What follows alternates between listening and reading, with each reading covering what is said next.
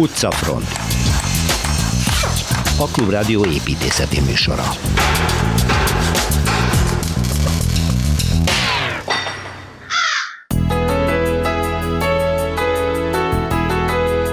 Walter Gropius, Le Corbusier, Miss van der Rohe és Hans Scharun. Fiatalon mind az akkoriban legmodernebb német építész Péter Berenc irodájából indultak. Az évszázad építészetét meghatározó figurák közül Szilveszter Ádám ezúttal Hans Scharun tervezte berlini Filharmonia épületét mutatja be. Első feltárása majd 1964-ben kényszerű visszatemetése után most először látszik reálisnak a budai, a középkor legnagyobb zsinagógájának kimentése a föld alól. A Buda visszafoglalásakor 1686-ban lerombolt templom restaurálása mindenképpen a műemléki világ szenzációja lehet. Ezen dolgozik most sok más résztvevő mellett a Magyar Zsidó Kulturális Egyesület és a Budavári Önkormányzat. Az Óbudai Gázgyár épület együtteséről, a régi és mai szerepéről hallunk Kelecsényi Kristóf építészet történésztől.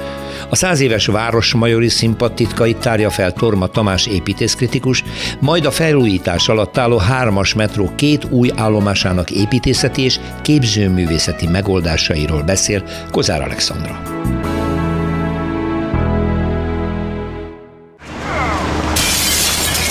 Városi tükör.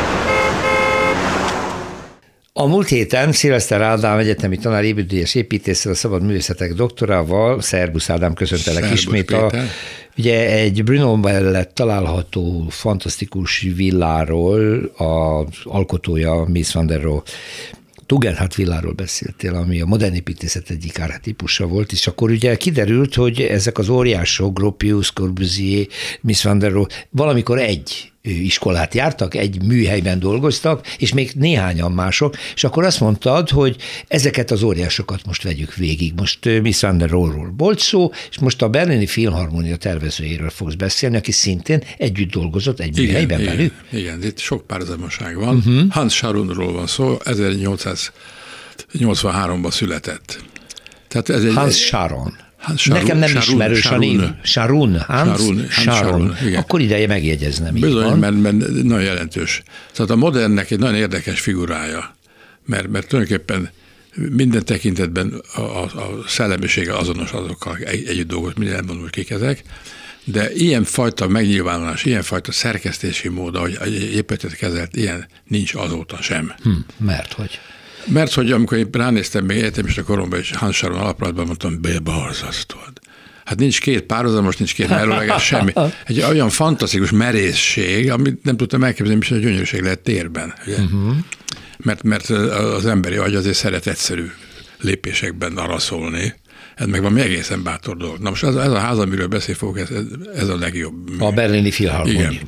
Még annyit kell mondani, hogy említettem múltkor, hogy volt a Weissenhof Siedlung című kiállítás 1927-ben Stuttgartban, ahol részt vettek, ugye az előbb említett nevek, Mies is, Le Corbusier is, és Hans Scharun is, és ezek után nem sokkal egy, egy közös irodába dolgoztak.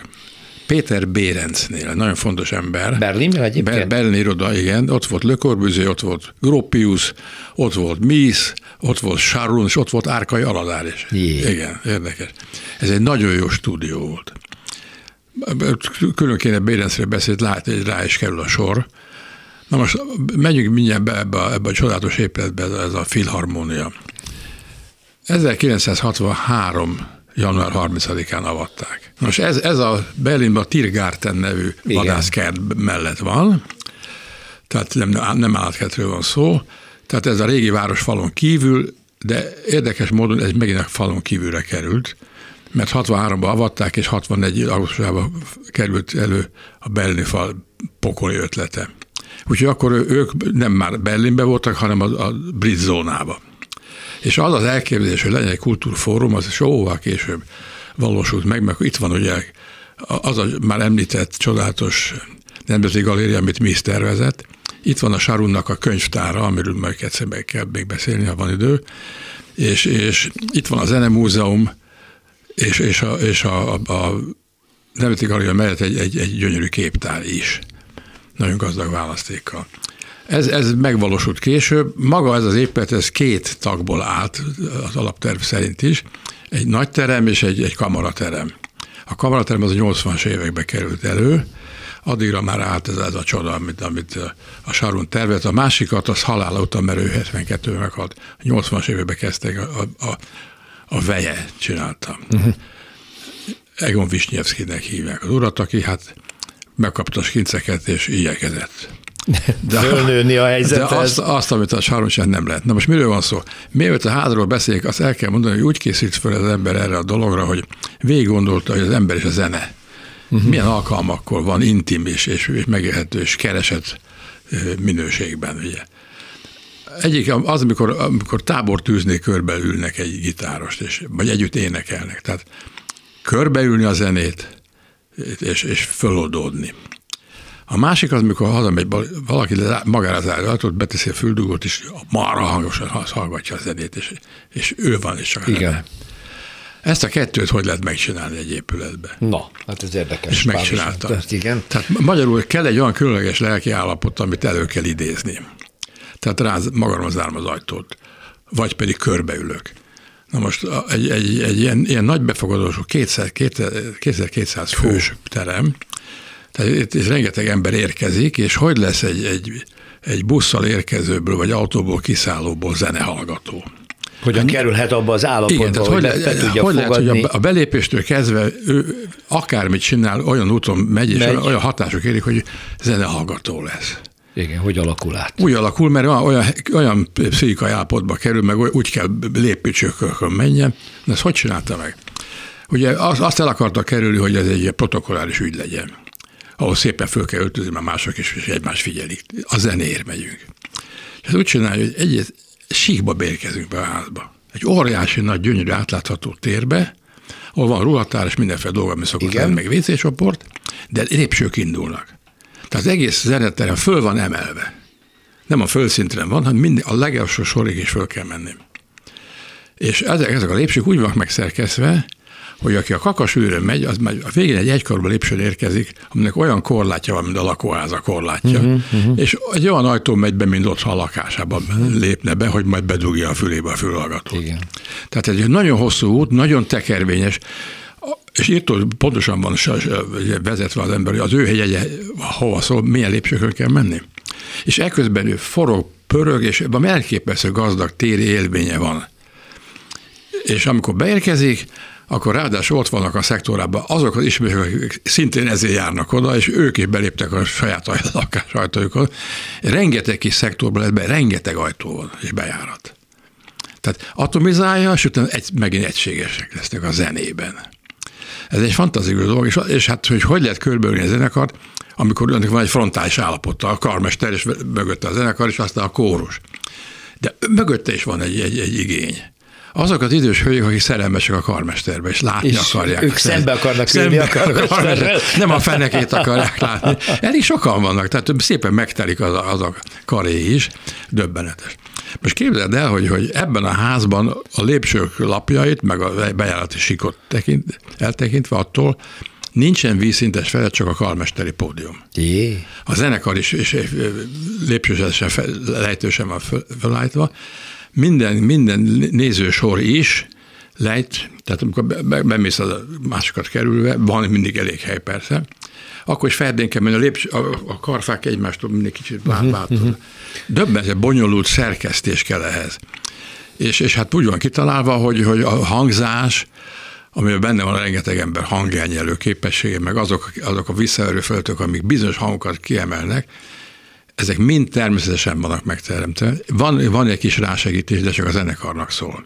Tehát vannak kicsi pici mikrofonok, amiből hallják, hogy a, hogy a, a másik szólamban. Nyilvánvalóan nekik szükség van egy kontroll egy Nagyon finom, igen. Igen, de a közösség Még számára csak természetes hangvisszaferű felületekkel oldja meg. Na most az is érdekes, hogy ebben a, ebben a furcsa demokratikus állapotban mindenki, én vagyok meg a zene, hát itt nincs is, nincs is VIP pozíció. Nagyon helyes. Tehát nem nincs, hogy van, akkor ők akkor a zenekartól balra föl egy időben ülnek egy, egy, egy, igen. egy ilyen kiemelt igen, pozícióban. Nem, a, a, a Bundeskanzler a szépen a hatodik sorból elég jó helyen. De mindenki tudja, Igen. hogy ott ül, és legfeljebb megtapsolja. Igen, erről az a norvég eset jut eszembe, hogy egy magyar turista beállt egy pályára jegyér, és jöttek sokan, és egyszer csak érkezik egy férfi, és felismerte, hogy ez a miniszterelnök, és oda szólt a barátjának, aki ott mondta, de figyelj, itt van a miniszter. Azt mondja, igen, látom. De miért áll a sor végére? Hát figyelj, hát most érkezett. Igen. hát lehet, ettől messze. Ennyi, igen. ennyi a demokráciáról. Igen. Na még annyit kell mondani, hogy többször jártunk ebben a házban, és sosem volt ugye koncertállapot, mert nem volt időnk, meg, meg nem így volt szervezve. Most az a szerencsém fog bekövetkezni, hogy holnap után tízkor bemegyünk a házba, végigjárjuk. És végre meghallgatsz egy koncertet. Ez, a, ez egyik legjobb hangzású terem. Egyébként maga a pozíció, ez egy példa volt, a Sydney Operád is ilyen lett, a Gewandhaus Lipcsebe ilyen lett, és, és a, a, a az amerikai nagy, nagy termek is ilyenek. Hát akkor van miről beszélnünk a következő időszakokban is. Most Hans Sarun. Eh, Hans Sarunról, Sarunról akiről még két-három házat elmesélnék a legközelebb. Legközelebb. Mert vele szemben a, a Staatsbiblioték. Nagyon jó, akkor a könyvtárról is halljunk. Igen. Szilveszter Ádámtól a következő héten. Jó szórakozást a koncerthez. Szépen. A berlini filharmonikusoknál. Budapesti séta. Óbudára utazunk Kelecsényi Kristóf építészettörténésszel, Szerbusz Kristóf. Szerbusz. Mégpedig a gázgyárba megyünk, az híres óbudai gázgyárba.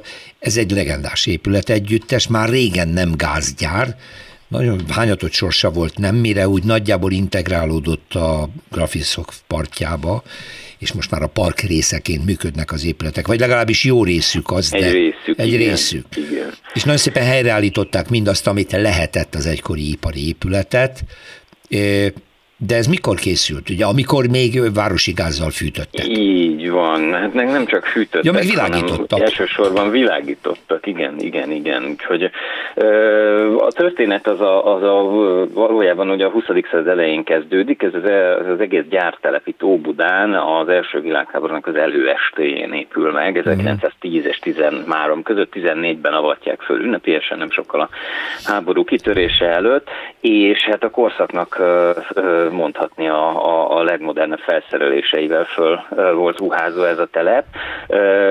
Azt el kell mondani, hogy ugye ez a gázgyár valójában a Margit körúton ugye a Ganz gyárnak a területe mellett állt egykori budai gázgyárat váltottak ki. Ezt nem is Ugyanis tudtam, hogy ott, ott volt. volt. Ez ugye a, a millenáris parknak a területe, illetve ugye az előtte épült parké, és a, a, gyakorlatilag a gázgyár az ugye a Kislókus utca mentén húzódott, hát úgy nagyjából a mai Fény utca vonaláig, tehát uh-huh. egy mhm. nagyon kis területre volt az ott a, a ganzgyár mellett bepréselve, és hát ugye mondani se kell, hogy, hogy ugye eleve magának a ganzgyárnak az itt léte is egy, aztán a 20. században már elég furcsává váló dolog volt, hogy ugye ennyire belterületen volt, na most nyilván egy ilyen gázgyárnak meg hát még inkább különösen. És akkor van. ezt váltotta az Óbudai. És ezt váltotta ki részben, vagy hát na, teljesen kiváltotta ez, de még ugye más létesítményeket is kiváltott ez az Óbudai gyár, hatalmas kapacitással, és hát tényleg ugye a gáznak a felhasználása ugye eredendően az ugye világításra volt, a fűtési felhasználása az csak egy későbbi dolog, és hát ugye a közvilágítás, mint olyan. Ekkoriban egyébként ugye már az elektromos világítási rendszerek is terjednek, de azért ezek egymás mellett is élnek, és hát főleg ugye az iparban is azért nagy felhasználás van ennek, szóval szükség volt egy nagy gázgyárra, uh-huh. ez a lényeg, és hát mi sem volt ideálisabb helyszín, mint egy olyan terület, ami egyszerre van ugye a Duna mellett, tehát a folyón is megközelíthető teherszállítás szempontjából, illetve hát ugye vasúton is, ugye a területnek az északi oldalán ugye halad el a Budapest-Esztergom alvásüzítő vasútvonal. Ugye Igen, hát ez azért volt nagyon fontos, mert ugye a gáz, a gáz előállítása kokszal történt, tehát ide kellett szállítani Bizony. a kokszot, és hát ez a hatalmas tartályokban a koks égetésének egy vegyi folyamatnak az eredményeként jött létre a városi gáz. Így van, és hát ez a folyamat, ez ugye nagyon sok ö, ö, környezeti károsodással Ajaj. is járt, és ugye ez az egyik fő problematikája jelenleg is a területnek, hogy ugye ö, a talaj nagyon szennyezett, ö, hát ha jól tudom, ugye nyilván a, a irodapark által használt részen ott már ezeket teljesen ö, kicserélték, és ha jól tudom, akkor ezek a folyamatok zajlanak azokon a részeken is, ahova még az irodapark maga nem terjed ki, de hogy ugye azért itt nagyon, ugye 14-től gyakorlatilag 1984-ig működik ez a terület, hát nyilván változó intenzitással, de azért ezek alatt az évtizedek alatt itt volt bőven alkalom arra, hogy a, a talajba beszivárogjanak ezek a ö, ö, mindenféle vegyületek, amik aztán ugye veszélyesnek vannak nyilvántartva, és hát valójában azok is az egészségre nézve. És ugye amit tudni kell, ugye, hogy ez azért változik meg ez a technológia, hiszen ugye alapvetően a 20. század második felében aztán a földgázra állítják át ezeket az üzemeket, illetve hát a gázfogyasztás ugye a földgázra Igen. alapoz, ami már egy sokkal biztonságosabb technológia ehhez képest. Úgyhogy maga a gázgyár az, az, az így létesül, és amit szerintem még nagyon fontos elmondani, hogy itt nem csak egy gyár telepről van szó, hanem a hozzá kapcsolódó mindenféle szociális intézményekről is, tehát magyarán szólva itt egy, egy, egy munkástelep létesül, illetve egy villa telep is, ugye hát nyilván Igen. a gyárnak a vezető tisztségviselői az utóbbiba, a nem vezető tisztségviselői pedig az előbbibe laktak, viszont hát ez a korszakban egy nagyon, hogy mondjam, szokás volt egyébként, tehát sokkal elterjedtebb volt ez annak idején a különféle gyárak, a, igyekeztek gondoskodni gondoskodni a náluk dolgozó, nem csak legfelsőbb szinten, hanem alsóbb szinten is náluk dolgozó munkásokról, munkavállalókról, és innentől fogva ugye nagyon sok gyár mellett Budapesten is, meg hát ennek aztán Németországban különösen nagy hagyománya van, gyakorlatilag a szociális építkezéseknek az első példái láthatóak, és ugye itt a, a, ez a gázgyári munkástalep, ahogy szokás mondani, ugye ez a másik oldalán van gyakorlatilag ennek a gázgyár utcának, és hát egy leginkább a vekerletelepre emlékeztető, hát nem véletlenül egy időben épülnek, az építészek köre is azért kicsit összefügg nagyon hasonlító elrendezésű és, és kialakítású és hangulatuk is.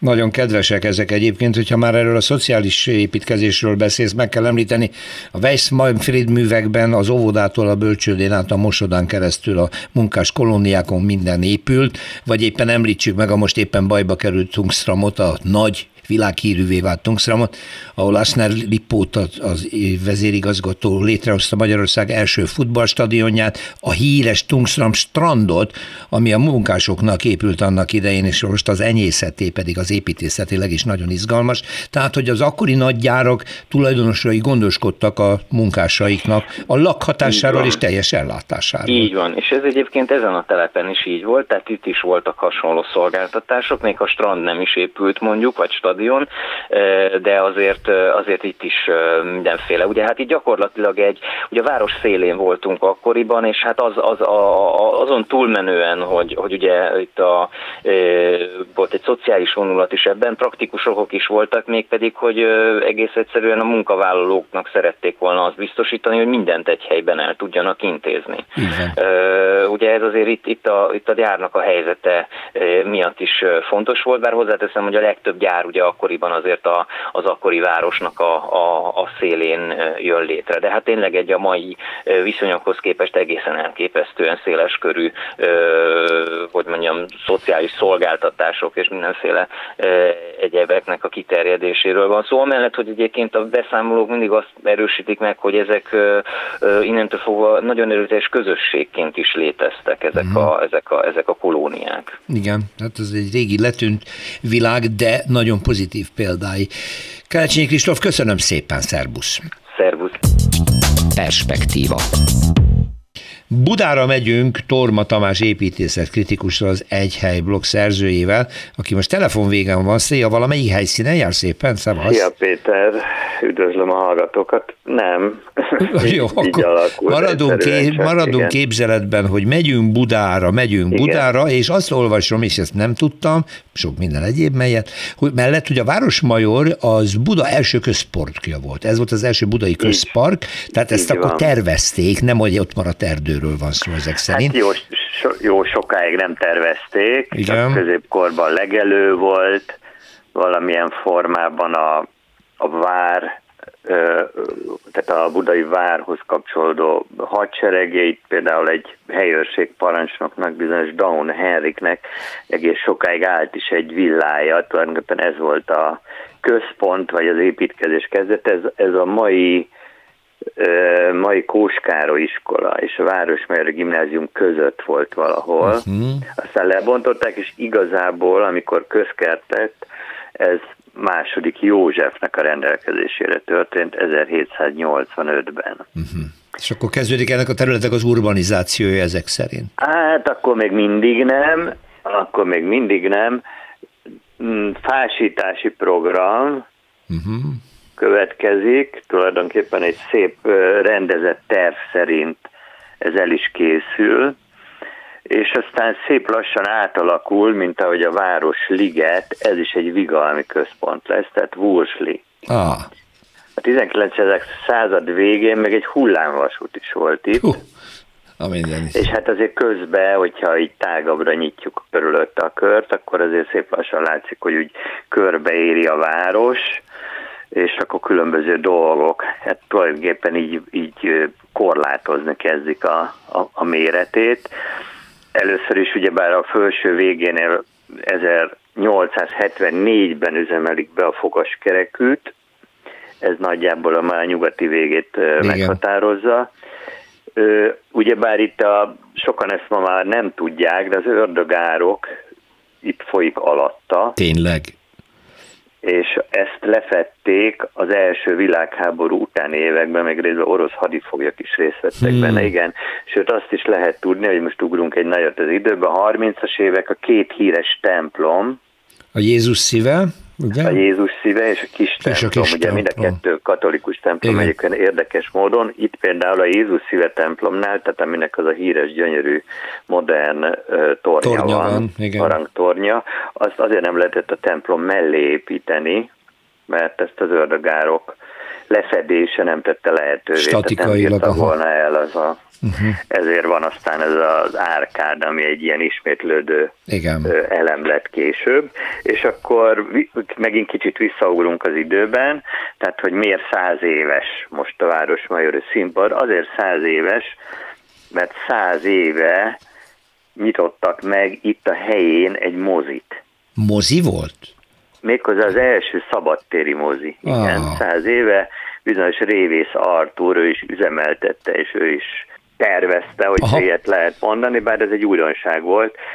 Állítólag összefüggésben volt a spanyol nátha járványjal, hogy akkor hirtelen az emberek, szóval sokan olvakodtak az ártértől, és aztán így, így lett ez egy szabadtéri, szabadtéri mozi, és akkor később a második világháború után erre telepedett rá, alakult ki rajta a Színpad. Városmajri Szabadtéri Színpad. 1952-től, és aztán amit épületet ott látunk, vele kapcsolatban egy ilyen igaz, igazgatósági épület, meg öltözők, azok a 70-es években épültek. És aztán hát a Városmajorba ugyebár nehéz elfelejtkezni róla, bármennyire is szép most ott sétálni, hogy azért ott Hát véres események helyszíne volt, igen, a második világháborúban. hozzá, ezt a Zoltán Gábor féle Orgia című regényből tudhatjuk. Tehát halottak szelleme a kiirtott zsidó kórház betegek, orvosoktól kezdve egészen a Alma utcai szeretett otthonnak az öregjei részben konkrétan ide vitték ki. December 44 december vagy januárjában, és ott a, a liget szélén, vagy a, a major szélén lőtték őket halomra. És hát utána jött a kitörés, ami itt vonul végig. Szintén új, újra óriási ö, áldozatok mindkét oldalon, tehát azt a Ungvári Krisztián megél, ö, publikált ilyen naplókat, abból lehet tudni, hogy rettenetes volt. Ma is számos ismeretlen katona, egy harcoló nyughelye a Major. Igen, ez Na, volt de a... tovább tovább lapozunk, mert ami viszont miért még érdekesebb a Major, mármint hogy a, a Major szabadtéri színpad, hogy itt van egy Makovec épület. Ezt én se tudtam, ezt a színpadosok mesélték el. Méghozzá aztán valaki írt róla, és kiderült, hogy a Makovec munkák között, számon tartott munkák között a, a felsorolás az ezzel kezdődik, tehát 1959-ben végzett az építészkaron a egyetemen, és 60-ban kezdődik ez a felsorolás, 1960 a Városmajori Vetítő Gépház. Aha. Hát, ha valaki oda megy, akkor ezt nem ismeri föl, mármint, hogy hát számtalan átalakuláson ment, tehát a színpad és a nézőtér fölé épült egy tető, egy ilyen nyári tető, tehát ez nem nagyon látszik, de, de azért voltunk benne, és hát mm, minden esetre bizsergető. Állítólag a korai interjúban még emlegetett valami némi Frank Lloyd Wright hatást is, de hát ez azért ma már csak, az, ma, ma már csak egy kis ipari, funkcionális ipari épületet látunk, mondjuk úgy, hogy a 60 év minden bájával, de azért az anyagöregedésével is. Jó, tehát akkor is az életmű egyik első jegyzett Így van, munkája, tehát ilyen értelemben egy fontos Igen. objektumról Igen. van szó. Városmajor és a Városmajori Színpad száz éves. Torma Tamás, köszönöm szépen, szia! Én is köszönöm, szia! Magas lesen. Május 26-27-28 a Magyar Zsidó Kulturális Egyesület szokásos évi sétafesztiváljának három napja, amiről beszélgetünk, de ennél sokkal többről fogunk beszélgetni. Itt van a stúdióban velem Kisner Péter, a Mazsik elnöke. Szerbusz Péter! Hát közös programunkról beszélgetünk, én is érintett vagyok, mert fogok vezetni történelmi sétát a, a zsidó negyedben is például, meg nagyon sok séta lesz még. De ez egy nagyon jó alkalom arra, hogy beszéljünk egy nagyon komoly eseményről is, és talán ezzel kéne kezdenünk. Ugye lesz egy megnyitó, pontosan mikor lesz, Péter? Az 26-án délután, délután csütörtökön. csütörtökön. Tehát mindjárt egy matematikai feladat, ez már négy nap lesz, mert vasárnap hát fog akkor már igen, négy nap. Mi lesz a megnyitó? A megnyitó is különleges lesz, ugyanis Nemrégiben nyílt a Deák 17 galériában egy építészeti kiáltás Tel Aviv a Fehérváros címmel. Ez lényegében egy fotodokumentáció. A Tel Avivi Bauhaus központ munkatársai állították össze, és volt ez már Kanadában, meg mindenfelé a világban. Ide Rómából hozták, és amikor ez a kiáltás megnyílt, akkor ott megjelent Izrael Budapesti nagykövete, és tartott egy hivatalos megnyitót. Hmm. De a kiállításnak az igazi szenzáció, legalábbis számomra, de szerintem aki oda fog menni látja, egy hatalmas, egy légi felvétel, egy úgynevezett ortofotó erről a Bauhaus városrészről, de olyan jó minőségben, hogy az autókat lehet látni. És akkor a nagykövet úr hát letette a papírját, és azt mondja, hát ott van az a ház, amiben én laktam, oda jártam iskolába, aha, mutatta. Aha. Na mondom, akkor nagykövet úr, jöjjön el a fesztivál megnyitőre, és tartson egy tárlatvezetést. A Tel Aviv-ba. Na, ezzel fog kezdődni, illetve még egy dolog van, hogy azért ugorjak egy picit, egy fél órát vissza, mert csütörtökön 26-án délután 4 órakor úgy nyitjuk meg ezt a sétafesztivált, egy új hagyományt három éve kezdtünk el, hogy mindig egy fát ültetünk valahol, ahol a séták valakinek emlékfát, az emlékére, ki lesz idén? Volt a Klazál téren a holokauszt lázatainak emlékfája, aztán a Gutenberg téren Hellerági háza előtt tavaly Rádai, Rádai Mihály, Mihály emlékére a Király utcában. előtt a ház előtt, ami legelső volt, amitől megmentett, és itt viszont a Deák téren Szerbantal emlékfát fogunk ültetni, hogy világos legyen, Szerbantal a Deák Ferenc utca 15 számú házban született, és a, az úgynevezett Fashion Street vállalkozás Csipak Péter vezetésével úgy döntöttek, hogy ott egy emléktáblát fognak állítani. És ez tavaly megtörtént egy divatcég, vagy divatkereskedő vállalkozás úgy gondolta, hogy ez az ő policyjukbe, vagy társadalmi szerepvállalásukba belefér, és ez egy nagyon tiszteletre méltó, tehát ezért Innen indítjuk, és egy ilyen Deák Ferenc téri faültetéssel kezdjük. No, ezzel kezdődik a Sétafesztivál. De itt most több mindenről kell beszélnünk. Ugye lesz egy díjátadás, a Mazsik, Mazsikének ugye szokásosan több díja van évente a magyar kultúra és a többi díjakat. Most egy olyan díjátadás lesz, ami elmaradt korábban már, hiszen Jossi Ben Nun Izraelben élő ö, magyar származású, ma már nyugdíjas mérnök, akinek igen komoly szerepe van abban a témában, amiről majd mindjárt beszélünk. A budai eltemetett zsinagógának a, az újra kihantolásáról van szó, erről a nagyszerű programról is, erről is fogunk beszélni, és arról is, hogy ennek a kihantolásnak az az építészmérnök az egyik lelke és motorja, Bánszki Szabolcs, aki megkészítette már a terveket is. Mind a ketten vonalban vannak. Jossi Ben Nun, Izraelből jó napot kívánok, és jó napot kívánok. Bánszki Szabolcs építészmérnök, aki most Bokros teendői miatt nem tudott a pénteki felvételre, mert ugye ezt pénteken vesszük fel, mindig ezt a szombati műsort bejönni. Üdvözlöm mindkettőjüket.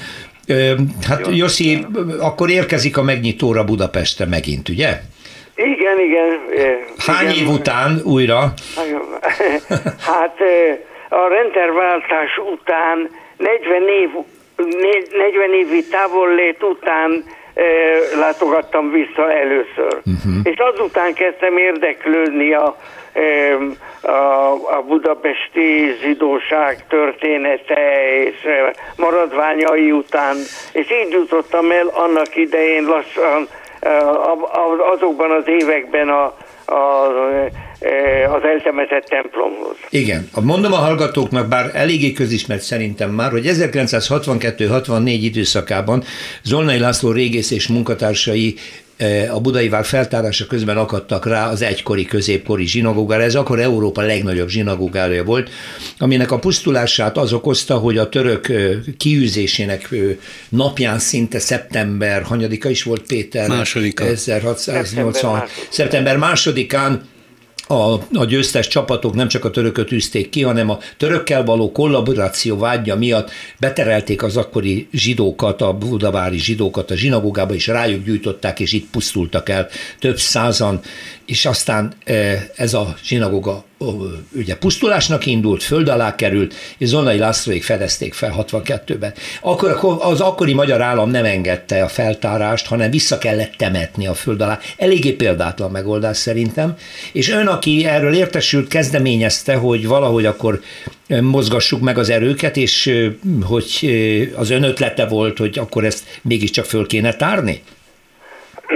Én annak idején találkoztam egy Hisberg Frigyes nevű tudós, nyugdíjas emberrel, aki pro, Scheiber professzor tanulója volt, és sok irodalmat adott ennek az eltemetett templomnak a történetéről, és akkor kezdtem érdeklődni, és, és nagyon furcsának találtam, hogy senki nem érdeklődik, egyáltalán el, el, el, el van felejtve a betemetett zsinagóga. Kisült, hogy nem nagyon érdeklőd, aki, még aki tud valamit, nem nagyon érdeklődtek annak idején az emberek, igazat mondva el voltak foglal, foglalva mással a, rend, a rendszerváltás után mindenki mással volt elfoglalva, de engem ez nagyon érdekelt, megkértem Deák Gábor barátomat, hogy mit lehetne tenni, mibe lehetne kezdeni, és akkor összehozott engem a, a, azokkal, a, akik, akik még fiatal építészként jelen voltak a a zsinagóga akkori 1964-es feltárásának. Dr. Szétényi Piroska és dr. Budai Aurél. Pillanatot meg is állhatunk, bocsánat, Jossi, mert Budai Aurél soha nem felejtette el a zsinagóga ügyét, és igen, ő volt az igen, egyik szorgalmazója, soha, soha nem tett le arról, hogy végül is valami történjen. Most hadd rövidítsem le a történetet, hogy bele is férjünk a műsoridőbe. Ezen kezdeményezések eredményeként most jutunk oda. A Mazsike, az első kerületi önkormányzat építészet, és hát nem különben pedig Bánszki Szabolcs építés segítségével, hogy konkrét tervek vannak a zsinagóga kifeltárására, és kérdezem is Bánszki Szabolcstól, hogy, hogy milyen lehetőségeket lát e pillanatban a föld alatt lévő épület megmentésére. Vissza lehet-e építeni, vissza kell vagy az önépítészeti koncepciója mi ezzel kapcsolatban? Igen, köszönöm.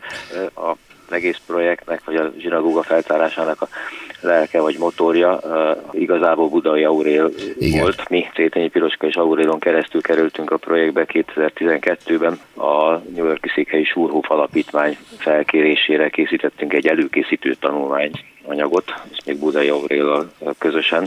Ez aztán sajnos kicsit el, elaludt ez a történet, de most 2020-21-ben a Mazsike kezdeményezésére újra életre kapott, és a Magyar Turisztikai Ügynökség által támogatott módon készítettünk egy, egy rekonstrukciós tanulmánytervet igazából ezt, tehát az, az még nagy, nagy enyhe túlzás lenne kijelenteni, hogy ez komplet rekonstrukciós terv lenne, de mindenképpen a, a teljes rekonstrukciót tartalmazza, mint lehetőséget. A lehetőséget, lehetőséget tartalmazza. Igen, tehát egy dolog kiásni azt, ami van.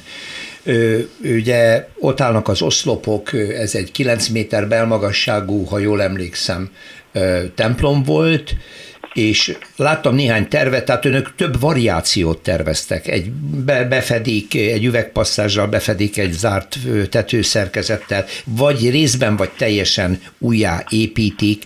Melyiket tartja reálisnak? Azt gondoljuk, hogy a amiket végignéztünk lehetőséget, visszakilag mindegyik reális lehet, de oda jutottunk, hogy gyakorlatilag összes szempontból az optimális az lenne, hogyha egy teljes rekonstrukció tudna megvalósulni. Minden egyéb köztes állapot egy fél megoldást eredményezne, másrésztről pedig hasznos volna, hogyha vissza tudná állni egy, egy, egy épület, ami bemutathatóságát, látványosságát tekintve és sokkal messzibbre mutatna, előbbre mutatna ez a része a várnak most jelenleg eléggé félreeső, kiesik a turiz, turizmus fő irányvonal. Hát ugye tegyük hozzá, bocsánat, hogy ez a Táncsics Mihály utca 23 számú ház együttes udvara alatt van, tehát még csak, még csak az emléktáblát is csak kívülről lehet megnézni, és hát nem, nem tudunk róla, és nincs mit nézni. Ha viszont föltárják akár részben, akár teljesen rekonstruálva, ez azért egy világszenzáció lenne.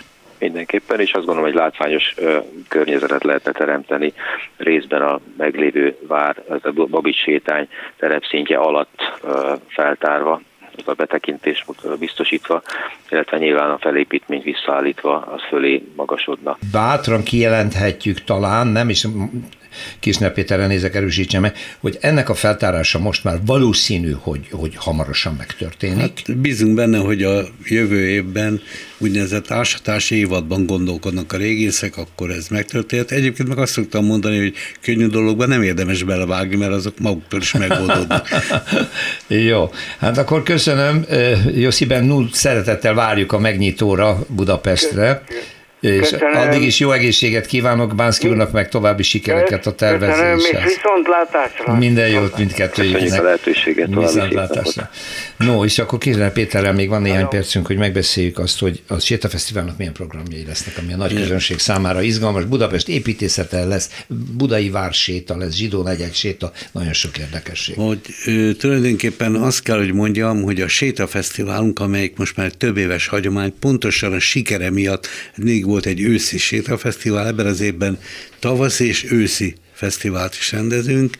A dolog lényege egyébként nagyon sok városi séta van, ez egy nagy divat és vállalkozás lett, de mi ezt koncentráltan egy hétvégére minden sétáltató céget, szervezetet meghívunk. igen. És ennek a sétafesztiválnak... Több mint 20 városi séta lesz. Így van. 27, 28, 29-én. Tehát nagyon sok fővárosi séta, amelyiknek a, a fő motivuma most a divat és a design lesz. Részben, hogy a Fashion Street-en fog elindulni, ahol nem csak a az előbb említett megnyitó lesz, hanem 27-én pénteken egy valóságos divat bemutatót is tartunk, mégpedig egy japán divat bemutató lesz a Magyar Japán Társág közreműködésével, és egy kreatív szak gimnázium vagy technikum, ezt mindig bajba vagyok az iskola elnevezéssel, a diákjai a 60-as, 70-es évek divatját mutatják be saját készítésű ruháikat, tehát,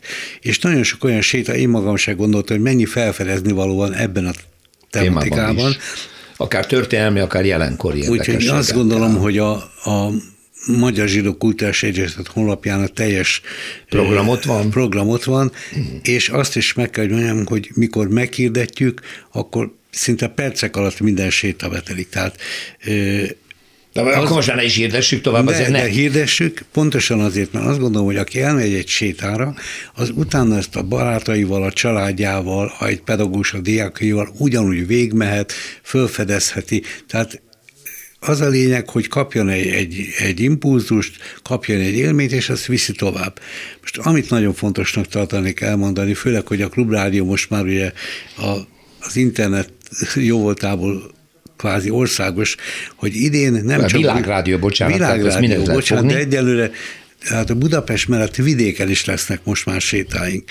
Makón, Bonyhádon, Zalegerszegen és Balatonfüreden is. Ugye Balatonfüred az egy kicsit filiálja a Magyarkének, hiszen ott van a Zsidó Kiválóságok Háza, a múzeuma. Két napon is lesz Balatonfüreden is a zsidó emlékek nyomában sétál. Azt gondolom, hogy hogy ez egy nagyon izgalmas, nem a mi miattunk, hanem amiatt, hogy az emberek nem, ne csak utazzanak, hanem és ne csak nézzenek, hanem lássanak is. És halljanak és azokról halljanak. a történetekről, amelyek ezekhez a helyszínekhez és épületekhez kapcsolódnak, amelyeket a Sétafesztivál alatt három De azért nap látni még, lehet. még egy elemet hagy mondjak el egy percben, hogyha már divat és dizájn, akkor lesz két különleges élmény is, mert bejutunk az, oper, az operaház és a Végszínház jelmeztárába is. Tehát aki szerencsés és időben jelentkezik, az erre a két helyre is el fog jutni. Hát remélem, hogy lesz hely, mert tényleg nagyon népszerűek ezek a séták. Kister Péter, köszönöm. Úgyhogy együtt veszünk részt ezen a fesztiválon, én is ott leszek, és akit érdekel, nézze meg a Mazsike honlapján a részletes programot. Utcafront. Zajlik a hármas metró felújítása, most egy újabb szakasz készült el, most már a Calvin tértől lehet utazni, de nem is ez az érdekes a mi szempontunkból, a műsor szempontjából, hanem hogy építészetileg milyen lesz. A Calvin téren találkozik a most felújított hármas, és a legutóbb épült négyes metró, amely utóbbi építészeti szempontból egy truváj, egy, egy, egy ragyogó dolog. Minden állomása más arculatú, nagyon, nagyon finoman és nagyon aprólékosan dolgozták ki állomásról állomásra az építészek a ö, ö, koncepciókat. A, amit én láttam a felújítás, felújított hármas metró egyes állomásairól, az sokkal egyszerű, homogén színes felületeket láttam, de Kozár Alexandra most beutazta már az új szakaszt is, mert az újonnan elkészültet. Szia! és vannak Szervusz, újabb benyomásai. Kezdjük a Kávin térrel, jó?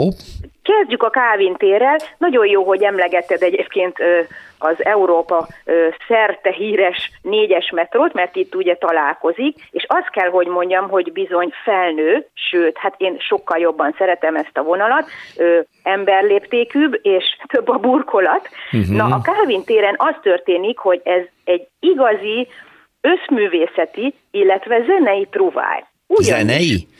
Zenei, Na mert ö, van ö, a négyes metró részen ö, egy Kodály ö, utalás, a Psalmus Hungaricus művére. Ö, ennek a kottái láthatóak. Ezek a raszterek. Ö, ez Fábri Katalin grafikusnak a munkája, és most a hármas metrón ö, ennek ö, ellenpontozásaként egy Bartók kórusmű, a cantata profána és a, a, annak a történetére történő utalás jelenik meg a falakon konkrétan. Ez ugye arról szól, hogy egy apának van kilenc fia, és a végén ők szarvassá változnak. És ahogy jön be a metró, illetve az egész állomás területén, a sárga felületeken, illetve a kábel takaró felületeken ezt láthatod grafikai, meg ilyen kiuggasztott formában. A szarvasokat, a fákat, bokrokat csodálatos. Csodálatos, és hát ez ugye egy zenei utalás, az 1930-as években keletkezett ez a kórusmű a világ el embertelenedésére reflektálva, és hát nagyon-nagyon híressé vált. De nem csak ez az óriási truváit, hanem hogy ugye mivel összetalálkozik a négyes metró az óriási belmagasságával, helyenként a természetes fényt beengedve. Némileg itt is volt egy ilyen igény, egy ilyen elvárás, de hát ezt lehetetlenség megvalósítani a 240-es lakótelepi lakásokhoz mérten is nagyon alacsony belmagasságban, ezért azt találták ki az építészek, Kosztolányi Zsolt felelt az állomásért, egy fiatalember, nagyon-nagyon tehetséges építész, hogy optikailag megnöveli az álmennyezetet, tehát felfele nyitja, húzza, és a legmagasabb ponton beletesz egy olyan ö, erős fénycsövet, ami azt a hatást kelti, mintha természetes fény uh-huh. jönne be odafentről. Uh-huh, egy üvegpasszázs lenne? Igen, ez nagyon érdekes lehet. Azon a kis részen elképesztő az egész, és mondom, ez a lejtaknába való aló, alászállás, egy videó is van, ahol magyarázzák ezeket maguk a tervezők, ez, ez maga az alászállás mindenféle értelemben, fizikailag, pszichésen, és hát ugye jegyezzük meg azt, hogy az előző mű, amiről beszéltem még a négyes metrónál, ugye az azt a szöveget tartalmazza, a kottafejek is, és aztán az alsó szinten meg szövegileg, hogy a szegényeket felmagasztalod, a kevélyeket aláhaigálod. Ah, és ugye ez azért fontos, vagy azért érdekes, mert ugye közben mész le, vagy fel a metrón. Tehát vagy felmagasztalódsz te is, vagy alá haigálódsz, azt szerint, hogy hogyan viselkedsz ugye közlekedéskor, illetve a társadalomban. Tehát gyönyörű szép, egyszerűen amikor én, én mentem, a, a sárga színek, ez, ez a levegősség, ez a nagyon modern, kortás, ugyanakkor igényes, kidolgozott, nagyon sok kulturális utalást tartalmazó, és a gránit falakat, szintén, tehát a sötét színű gránitfalakat a sárgával ellenpontozó hatása gyönyörűséges. Na most térjünk át akkor a Corvin negyedre, mert az is nagyon érdekes, az meg a 80-as évek ikonikus film alkotását, a Star Wars idézi, hogyan? No. Hát úgy, hogy ahogy mész le a mozgó lépcsővel, egyre-egyre gyakoribbak lesznek az álmennyezeten a fehér-narancsárga betétek, és mire leérsz az utascsarnokba, ott válik a legsűrűbbé. Tehát úgy képzeld el, hogy be lehet látni, mint egy ilyen, egy ilyen színpadi hatásként be lehet látni, ott lehet látni mögötte a drótokat, a húzalokat, már mint a mennyezeten, de ezek el vannak takarva, de nem egységesen, hanem osztottan ö, ilyen hosszúkás, fehér és narancsárgára színezett panelekkel, elemekkel. Uh-huh. Tehát emiatt van is, meg nincs is mennyezet, és pont ez volt a, a lényeg, hogy valami látszik, és látszik mögötte a szerkezet. Igen. Ez, a, ez az egyik legfontosabb koncepcionális elemet. A másik pedig az, hogy ugye eddig olyan oszlopok voltak az utas csarnokban, hogy alumíniummal voltak burkolva, és ez nem állt ellen a vandalizmusnak. Na most nincs rajta burkolat, hanem a sima öntött vas köpenycső van, és nincs az a vandál, aki erre bármit ráír, tehát naturfelület jól le van csiszolva, természetesen, és még tartalmazza a 70-es évek feliratait, amikor ugye készült, és mindenféle instrukciók rá vannak írva. Aha. Tehát meg lehet ezeket tapintani, ö, látni, és ezáltal, hogy ezek az öntött vas ilyen színű, tehát ilyen, ilyen bronz réz színű ö, oszlopok megfelelő ritmusban, ütemben helyezkednek el, egy oszlop csarnok látványát ö, keltik és itt meg megőrizték egyébként a kék színű falburkolatot, tehát a Korvin negyednél, és az összes állomáson egyébként cél volt, tehát a Semmelweis klinikák, Korvin negyed, Calvin tér, a korábbi állomások felidézése, tehát a 70-es, 80-as évek design elemeinek a felidézése, természetesen egy sokkal modernebb, levegősebb, kortársabb formában. Na, hát akkor gyakorlatilag egy képzőművészeti élmény is egyben végigutazni, ugyanúgy, mint a négyes. Én szeretem a négyes metró hatalmas nagy Tudom, tereinek a, a, a hatását és az ottani dizájn megoldásokat is, de hát a hármast akkor most már végig fogom nézni én magam is, ahogy Kozár Alexandra most bemutatta. Ez egy szűkebb, urbanista és... jellegűbb, mindennapi élmény, uh-huh Tehát nincs az a gigantikusság, viszont nekem az túl, túl betonszerű, és uh, itt, itt, itt viszont van, van díszítés, és, és számomra ez, de hát ez nagyon szubjektív, ez egy közelállóbb. Igen. Hát még a hírek szerint egy évig tart a teljes felújítás, hogy készen legyen, de türelemmel kivárjuk Alexandra. Köszönöm szépen, jövő héten nem találkozunk, mert messzi utazol, de akkor majd egy élménybeszámolóval jelentkezzél legközelebb. Hát, ha onnan Szia. hozok valamit. Okay. Köszönöm én is, szervusz, viszont hallásra.